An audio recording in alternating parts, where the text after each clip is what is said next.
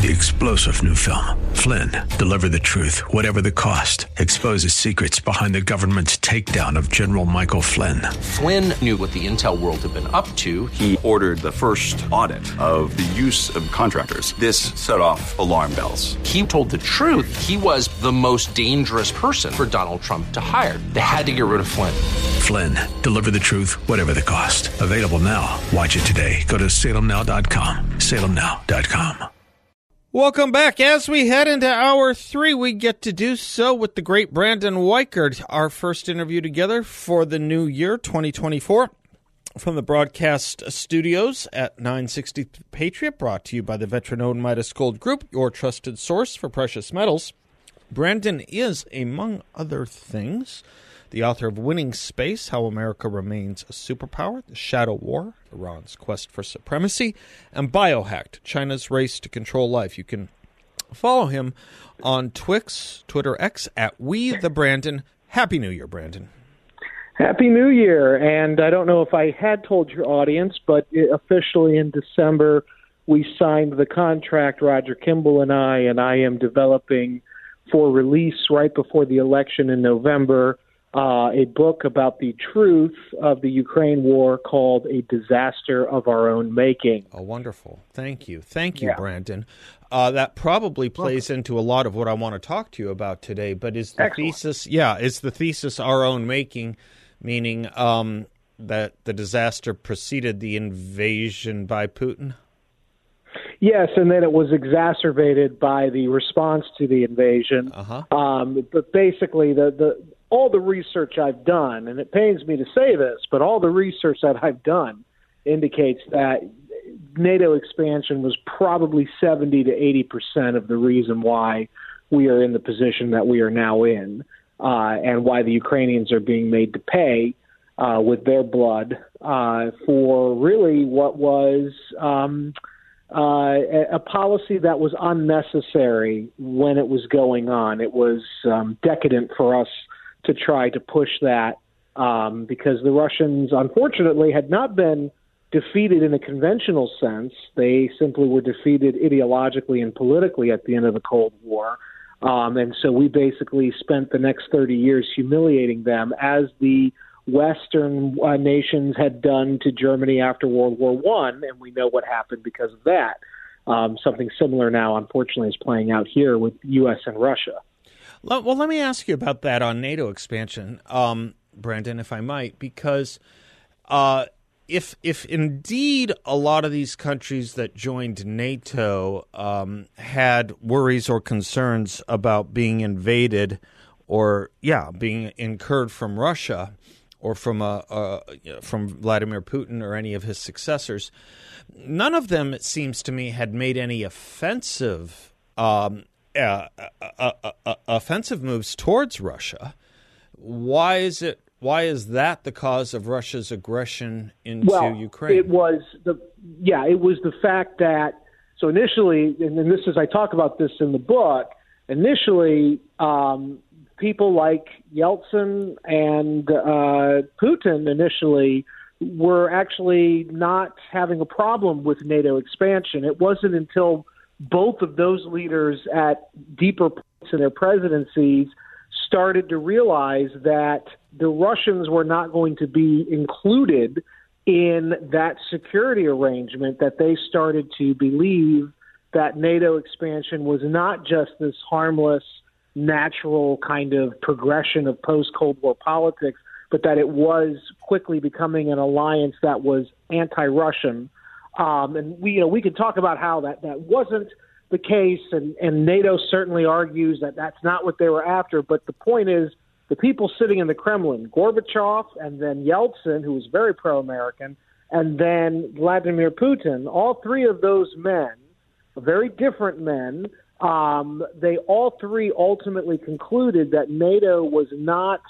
expanding because of bureaucratic inertia, that it was expanding because the goal of the West was to basically decimate Russia when it was already on its knees. And that could just be Russian paranoia, but I think it's important for U.S. statesmen and women to be able to understand what the other side is thinking, Sure. um, and you know to be able to see that NATO expansion was not necessary for a new and lasting security in Europe. In fact, it actually NATO expansion has basically destabilized Europe to the point that now we're having to shift resources away from countering China uh, and dealing with Iran in the Middle East to now having to basically blow through our limited arsenal uh, for Ukraine, who apparently, no matter what, is still losing the war to Russia, which is a huge problem for us.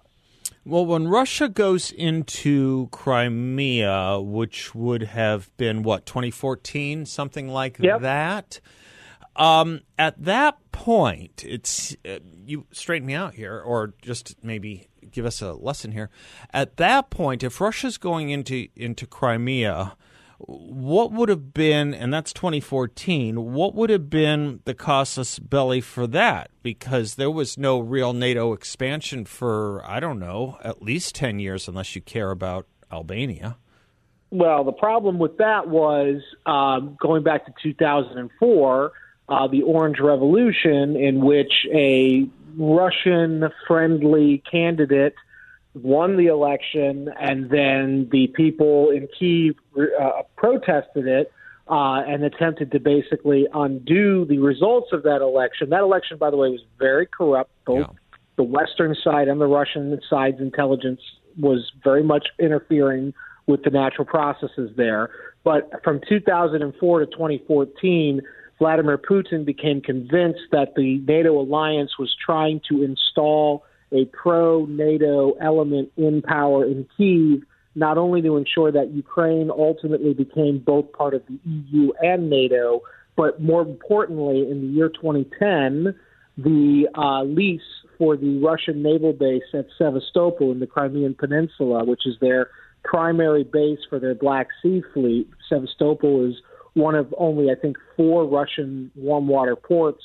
Uh, basically, the, the Putin was convinced the Americans were trying to uh, change the politics in Kiev in order to deny him the lease renewal uh, and thereby pushing uh, the Black Sea fleet out of Ukraine and in back into Russia, basically depriving Russia of access to the Black Sea and the Mediterranean beyond, which would have been a strategic nightmare for the Russians. Um, and so that's why Putin ultimately invaded Crimea was because he believed that the West was trying again after Euromaidan protests in 2014 that put a pro-Western regime in charge in, in Kiev.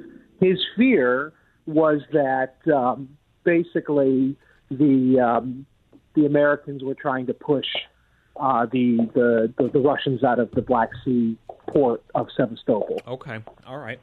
Um, do, do we take any um, message from the whens of these invasions? Um, because you know there are there are there are two definitive American presidencies that we can point to in 2014 with Crimea, excuse me, and again, of course, with uh, Ukraine in uh, 2021.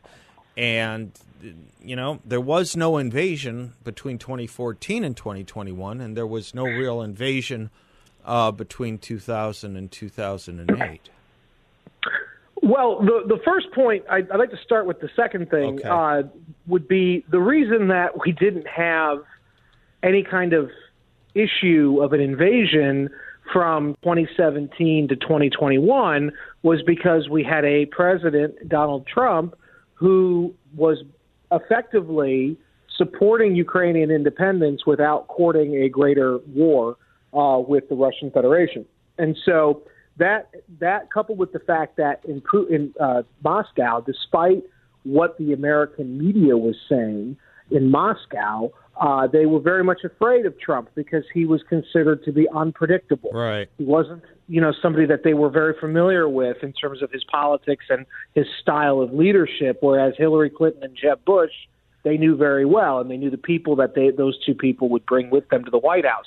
With Donald Trump, it was a whole new can of worms, and so Putin was trying to give a wide berth to Trump. At the same time, unlike Obama, who never once fulfilled the orders for uh, lethal aid to be given to Ukraine after the 2014 uh, Russian invasion of Crimea, Trump actually fulfilled and expanded the orders for uh, Javelin missiles and actual Right. offensive equipment that was eventually used. And so my point here is not to say that um, the Russians were justified. My point is to say that all of this could have been avoided Right. in the 90s Right. had the H.W. Bush, Bill Clinton, George W. Bush presidencies not just become mindlessly committed to expanding NATO at the expense of relations with Russia. Yep. And then you can couple that with Obama's failure in 2014 to actually stop the Russian invasion, which he would have been justified in doing. Uh, that only propounded the issue.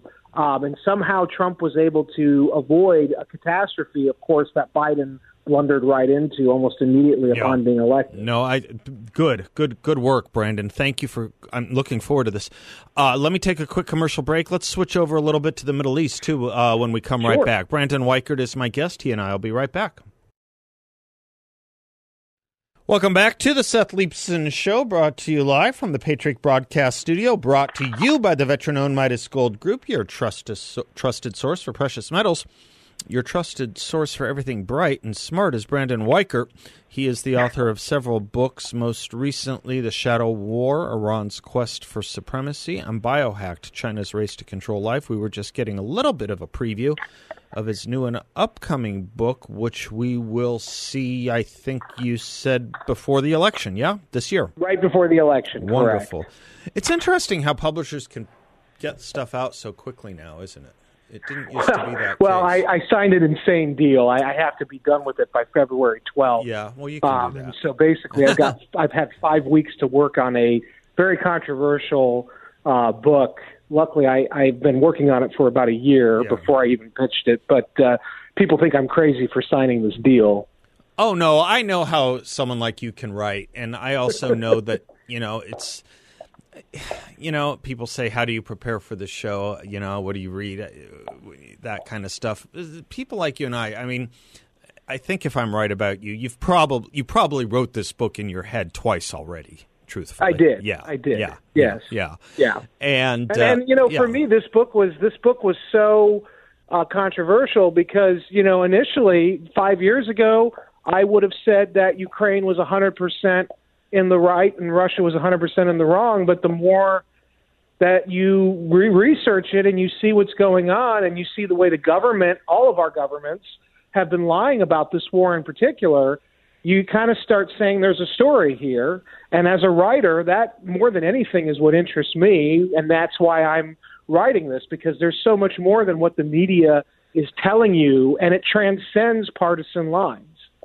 You know, one last point on this uh, in talking about the folly that the U.S. and, and I guess other Western allies engaged in uh, that you're that you're uh, pointing to as as part of the cause uh, cause here of Russia's aggression. Is Ukraine uh, guilty of anything, or are they kind of more of the, a sitting victim outside of the corruption? I mean, have they done anything to incur Russia's wrath? I mean, for me, and this is a huge component of the book, which is what I think is going to separate this book from a typical security or national security type book. The corruption and the way that Ukraine and Russia used our elections in the United States as a proxy war for their war. Um, you know, that to me, I would say Ukraine really really erred in involving themselves. In, I mean, in 2016, there was a blatant attempt by Ukrainian intelligence to swing the election against Trump for Hillary Clinton because she was perceived as being friendlier. And then throughout the Obama and Biden administrations, we know about the Biden family's corruption uh, in uh, Ukraine. And now that Biden is president, um, we see the way that Biden has tilted uh, foreign policy decisively in Ukraine's favor. That's not because Biden loves Ukraine. It's because the Ukrainian government spent years buying off the loyalty of Biden and his family through his son Hunter, um, which is a big problem because there were several, and I talk about this in the book, there are several off ramps that were missed for creating a stable peace simply because of the way Ukraine had involved itself in our domestic politics for years. Um, and so, if there is, uh, you know, something that they did wrong, it was that. Do I think that they're victims? Absolutely. I think the average Ukrainian has been brutalized unnecessarily by this war. And I do think that Russia should not have invaded in 2022. I suspect they did for reasons you and I have spoken about before, namely the perceived weakness of Joe Biden following the Afghan pullout. And so all of this could have been avoided had we had a different president like Donald Trump in yeah. office. I fundamentally believe that. Yeah. Yeah, I mean, and that's what I guess helps shift me towards the Middle East a little bit. There's mm-hmm. there the two big articles I was focusing on earlier, Brandon. One uh, this morning in the New York Times, one yesterday uh, from the Washington Post, having to do with uh, Iran and Hezbollah. The one that I thought, well, there's so many places to go here, but one of the interesting things about the New York Times piece was this sentence that I would like to um, like to read to you. Um, though little discussed by the Biden administration, the Iran nuclear program has suddenly been put on steroids. International inspectors announced in late December that Iran initiated a threefold increase in its enrichment of near bomb grade uranium by most rough, mm-hmm. rough estimates, Iran now has the fuel for at least three atomic weapons, and American intelligence officials believe the additional enri- enrichment needed to turn that fuel into bomb grade material would take only a few weeks, basically right. turning a key over in an engine. Okay, right. so th- uh, th- that's my language. Sorry. So, um, I, I, guess what I want to ask is how how how can the Biden administration look itself in the mirror? This is three years into their idea of how to pacify Iran, which was through negotiations and money. And three years in, they've now been enriching uranium on steroids.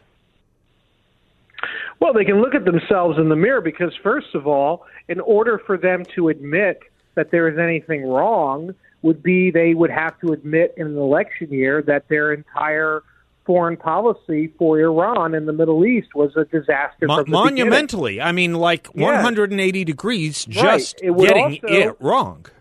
It would also impugn the real master of this administration, Barack Obama, because without Barack Obama's ill-fated 2015 uh, nuclear deal with with Iran, they would not have been able to jumpstart their nuclear weapons program uh, the way that they did. And furthermore, I would also add, I think the U.S. intelligence services have completely downplayed irresponsibly the fact that Iran already has rudimentary nuclear weapons capabilities. They have to, given how many decades they've been working on this, going back to the end of the Shah's regime. Mm-hmm. They were working on nuclear sure. technology. So I've never bought this line that somehow they've never had nukes, but now they're going to. They they have rudimentary capabilities.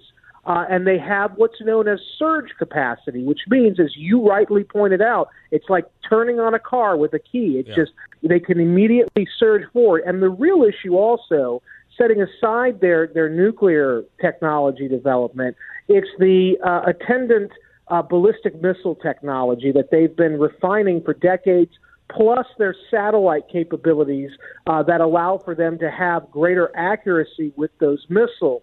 Uh, they have perfected that technology um, pretty well uh, for the last decade. Uh, the Trump administration slowed it down, but Biden immediately put it back into hyperdrive, if you'll pardon the pun, um, because they are trying to normalize relations with Iran because this gets us back to my original point with this which is the the Biden administration believes that if they engage in a policy of appeasement with Iran, it will somehow make them a normal country and make them want to like us more and want to be good, uh, you know, stewards of the global international system.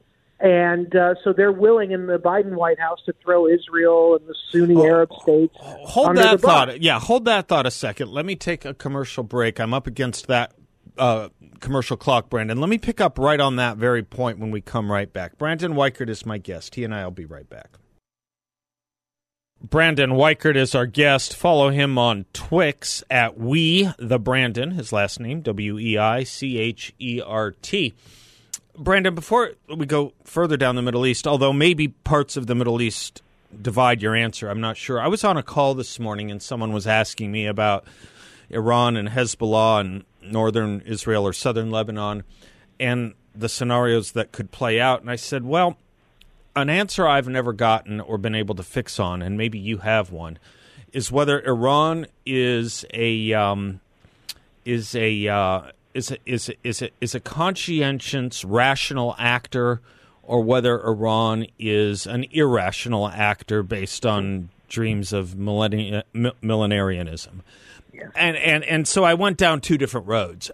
Is there an answer to this? Is it part and Yeah. Okay, okay. What is the answer? Yeah, um, it's that whole notion that someone can hold two Yeah. opposing ideas in their head at once. Cognitive called dissonance. cognitive dissonance. Yeah, this yeah, is why there's yeah. such a dangerous regime. Okay. because there is a real and I you know I know you know because you read the book but but there is a real and I talk about this in the book the shadow war. There is a very logical from the Iranian perspective there is a very logical pro- pro- progression at foot here or at play here from a geopolitical or a geostrategic standpoint. They feel that as Shiite Persians in a predominantly Sunni Arab uh, land, uh, the Middle East, with uh, nuclear armed Jews of Israel, they believe in the Iranian leadership that they not only must develop their own countermeasures to the nukes that the Israelis have, but that they also must,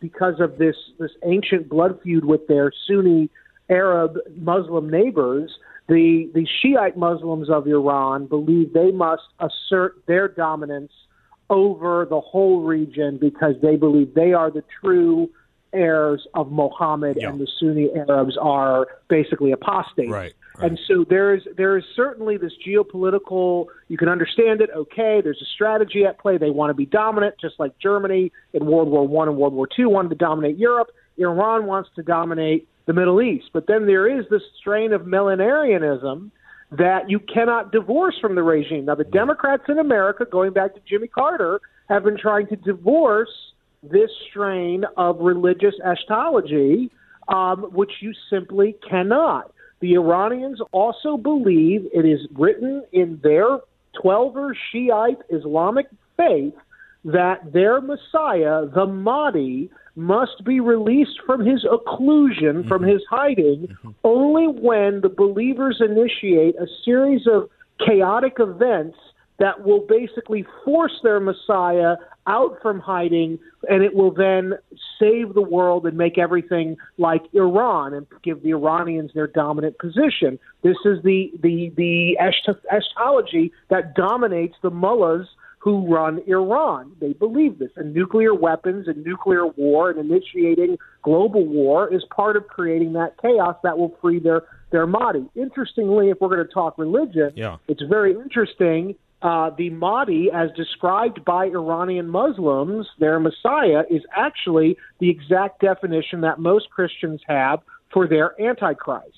And so now you have another angle to this thing where you not only have geopolitics, very rational, but you have an insane interpretation of the Islamic faith at play among the most powerful elements in an Iran that is revolutionary in the way the Soviet Union was. It's so interesting to me. This this is a short segment. Maybe we pick up a little bit on it now and get into it a little bit more in the next if you if you have the patience for it.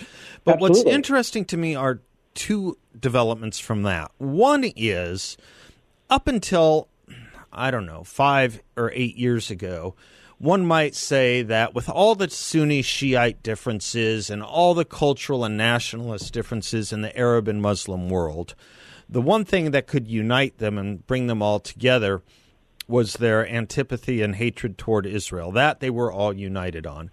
That obviously started to chip away during, I think it started to chip away during the Abraham Accords.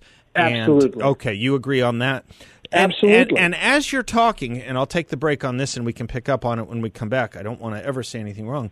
But as we're talking, you know, while you do hear that and that kind of talk that you've outlined from the mullahcracy, from the Iranian leadership and uh, the Iran parliament, as as as as alien to us as is the kingdom of Saudi Arabia, as mysterious as retrograde, whatever adjective, pejorative, I can't go far enough in describing it.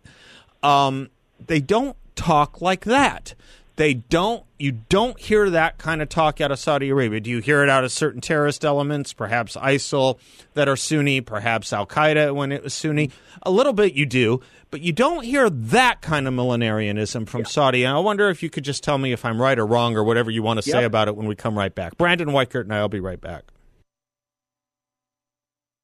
Welcome back to the Seth Leibsohn Show. Brandon Weichert is my guest, author of several books, prolific writer, great analyst and brain. Amongst his books, The Shadow War, Iran's Quest for Supremacy.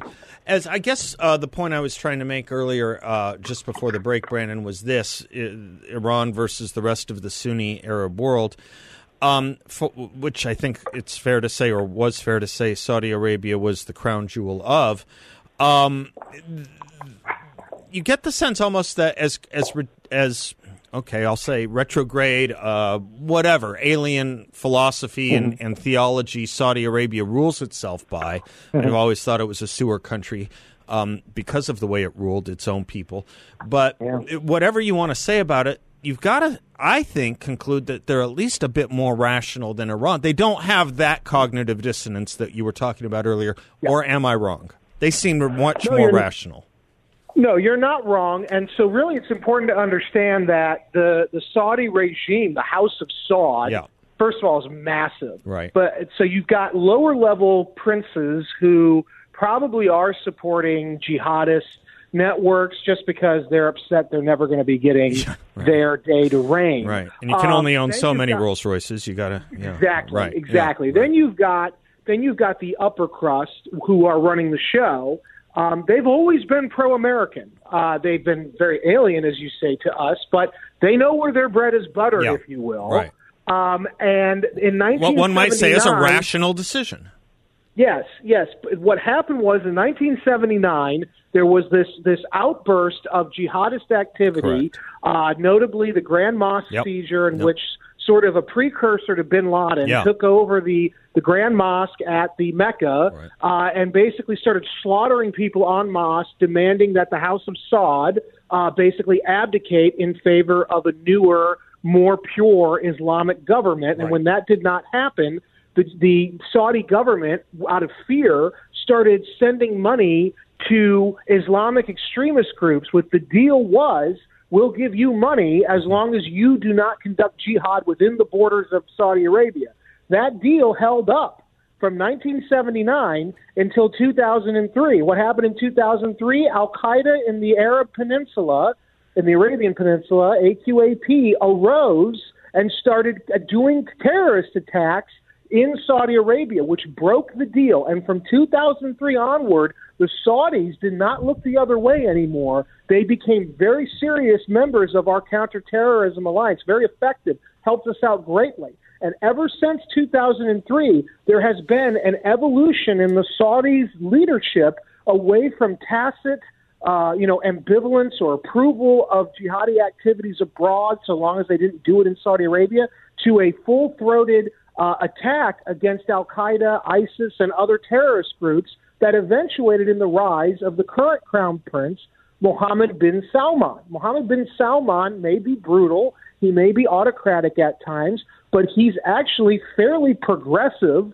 on human rights for a Saudi leader, giving women the right to drive, for instance, right. trying to modernize the country without losing the, the rank and file. He, he has to appeal to a large group of Islamists that populate Saudi Arabia, so he can't go too far. But he's gone farther than any Saudi leader yep. previously has. Yep. What's more, he has striven to marry Saudi power not only to American power, particularly when Trump was in office, but also to Israeli power, mm. which was unheard of. Right. And so you're right, the Abraham Accords was key for not only securing America's interests without us having to invade like we did in Iraq, but it was also key for securing America's interests with its allies to contain Iran.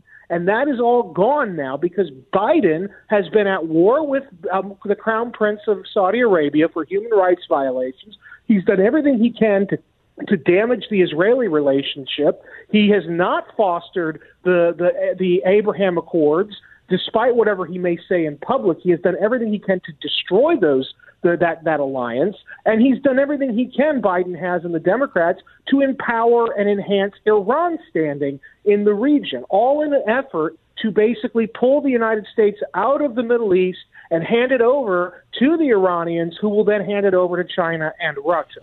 Now, Iran's tentacles are not feckless uh, in all this, and what one worries about is whether they are going to become with Iran as the center, the hub of their spokes, I suppose, Hezbollah, Houthis, you name their proxies, uh, Hamas. Um, one wonders if Iran is going to become ever ever more aggressive as a result of you know the fact that Saudi Arabia is um, is is becoming more more more and more more and more situated as part of the community of nations with regard to right. Israel, etc. And right. if they are going to become more aggressive, uh, Hezbollah, these attacks against Israel. The Washington Post outline of what would happen if Hezbollah decided to go all out against Israel with perhaps 150,000 rockets and missiles, and maybe that's an undercount. Um, maybe it isn't does Israel have strategic question? I know this is a, a lurch. I'm sorry. Does Israel have the air defenses to fend that off? No. Okay. No, and in fact, um, the Washington Post is again ripping me off because a year ago, when I was writing about this, uh, writers over there were mocking me. I know some writers over there, sure. and they were making fun of me because they said I was being, uh, you know, a warmonger. Yeah.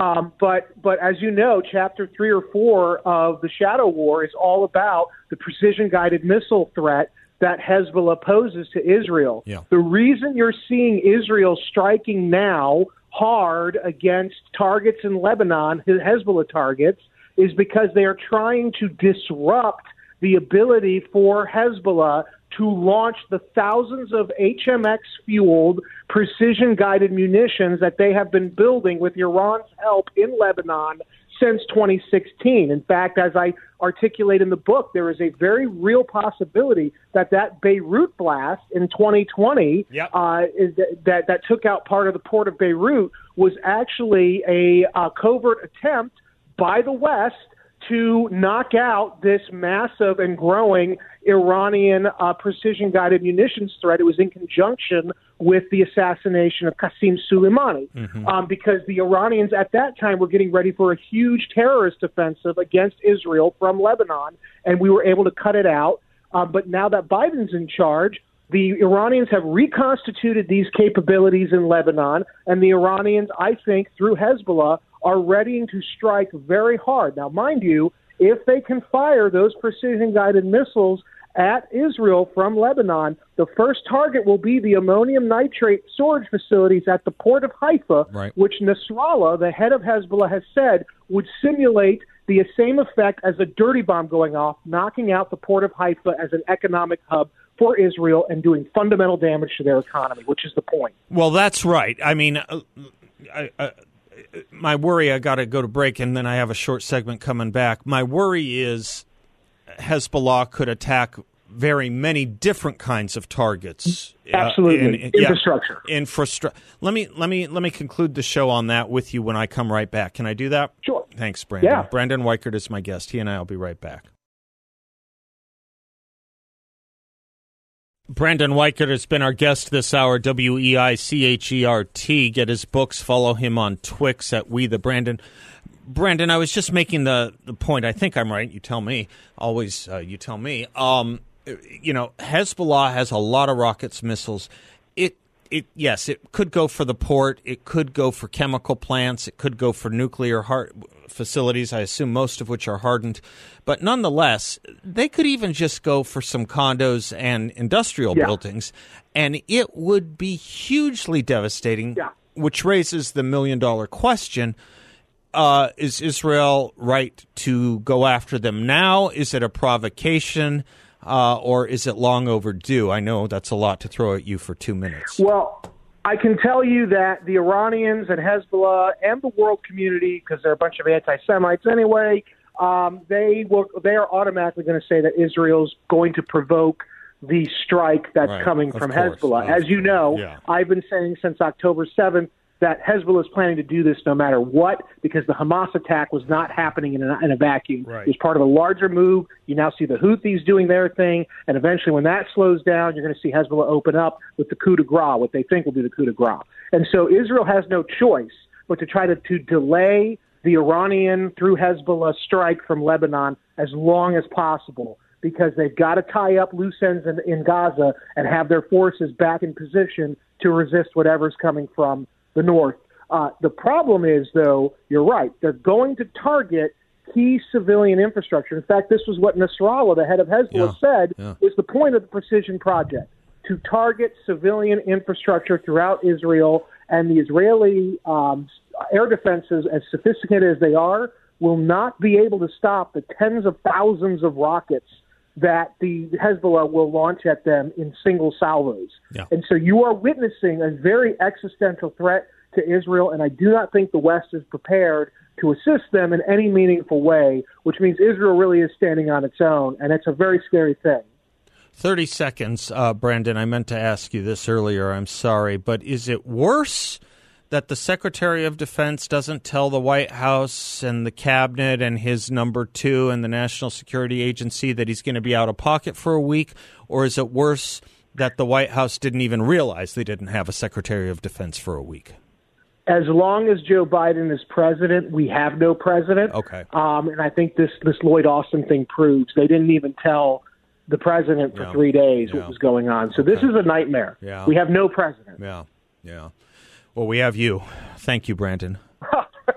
Thank you. and happy new year let us pray Happy it be New Year. peaceful yes okay until tomorrow folks god bless you all on behalf of brandon and david and bill and teresa and everyone else here god bless and class dismissed Three star general Michael J. Flynn, head of the Pentagon Intelligence Agency, knew all the government's dirty secrets. He was one of the most respected generals in the military. Flynn knew what the intel world had been up to. He understood its funding. He ordered the first audit of the use of contractors. This set off alarm bells.